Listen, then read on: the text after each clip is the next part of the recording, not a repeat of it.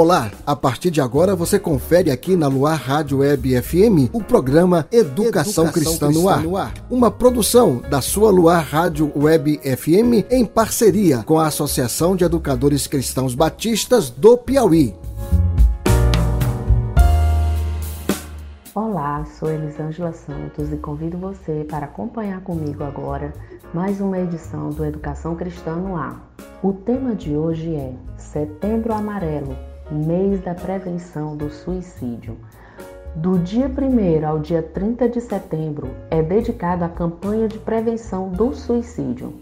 Trata-se de um movimento que teve início no Brasil em 2015 e que visa conscientizar as pessoas sobre o suicídio e como ajudar pessoas que passam por esse momento sem apoio ou desconhecendo as causas que os levam ao suicídio.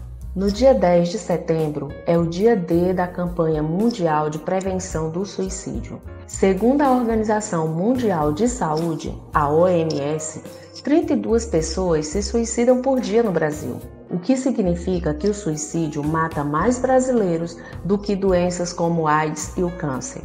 Esse é um assunto que poucas pessoas gostam de falar. Por isso, a organização da campanha acredita que falar sobre o mesmo é uma forma de entender quem passa por situações que levam a ideias suicidas, podendo ser ajudadas a partir do momento em que as mesmas são identificadas. As situações que levam esse fim podem surgir de quadros como depressão, bem como consumo de drogas. É, pessoal, falar é a melhor solução, tá? É o slogan da campanha, cujos envolvidos nessa organização, eles acreditam que conscientizando as pessoas, nós podemos prevenir entre 9 e 10 situações de atos suicidas.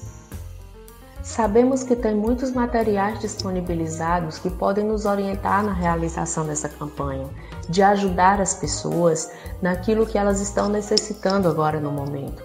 Existem cartilhas compostas de informações importantes, onde você poderá descobrir quais são os sinais de alerta e como preveni-los. Você sabia que nós, educadores cristãos batistas aqui do estado do Piauí, também poderemos ajudar nessa campanha? Sim, podemos sim. Se nós estivermos no ambiente familiar ou no ambiente de trabalho, podemos estabelecer sempre um clima onde as pessoas elas se sintam confortáveis para conversar conosco e também sintam-se seguras para poder pedir ajuda. Outra dica super importante que a gente precisa ficar é atentos às pessoas que estão isoladas, que tiveram mudanças marcantes nos seus hábitos. Houve uma perca de interesse por atividades que gostava, um descuido com sua aparência, a piora do desempenho na escola ou no trabalho, as alterações no sono e no apetite, as frases que são ditas como preferiria estar morto ou queria desaparecer podem indicar uma necessidade de ajuda.